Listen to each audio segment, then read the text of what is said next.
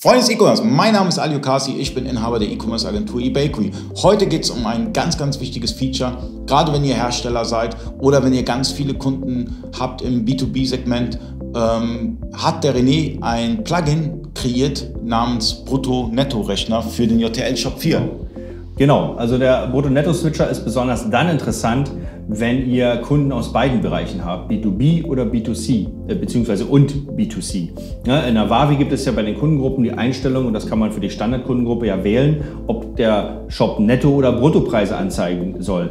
Sobald ihr aber B2C-Kunden habt, äh, müsst ihr Bruttopreise anzeigen. Ja? Und das hat wieder den Nachteil, dass eure B2B-Kunden auch Bruttopreise angezeigt kriegen, obwohl sie die ja eigentlich nur der Nettopreis äh, interessiert.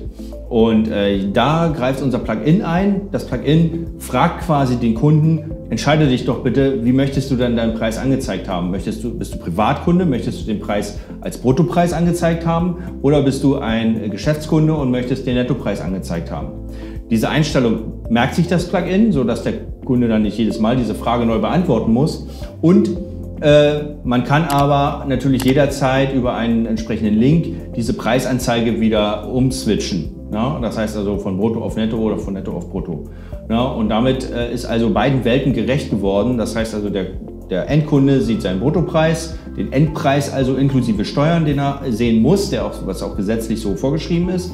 Ne? Und der Nettokunde, für den ist der Nettopreis interessant, also der Preis ohne Mehrwertsteuer.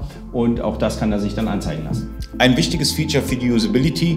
Ähm, wie viel kostet das Feature, wollt ihr? Das kostet 50 Euro. 50 Euro. Also ähm, brauchen wir nicht weiter darüber reden. Wenn ihr beide Kundengruppen habt, einmal B2B, einmal B2C, es ist ein Pflichttool, wenn ihr den JTL Shop 4 nutzt und äh, 14 Tage gibt es als Test. Deshalb ähm, probiert das Tool mal aus und schreibt es in den Kommentaren rein, falls ihr schon Erfahrungen mit dem Tool gemacht habt und falls ihr das Tool jetzt, das Plugin jetzt nutzt, ähm, könnt ihr auch reinschreiben.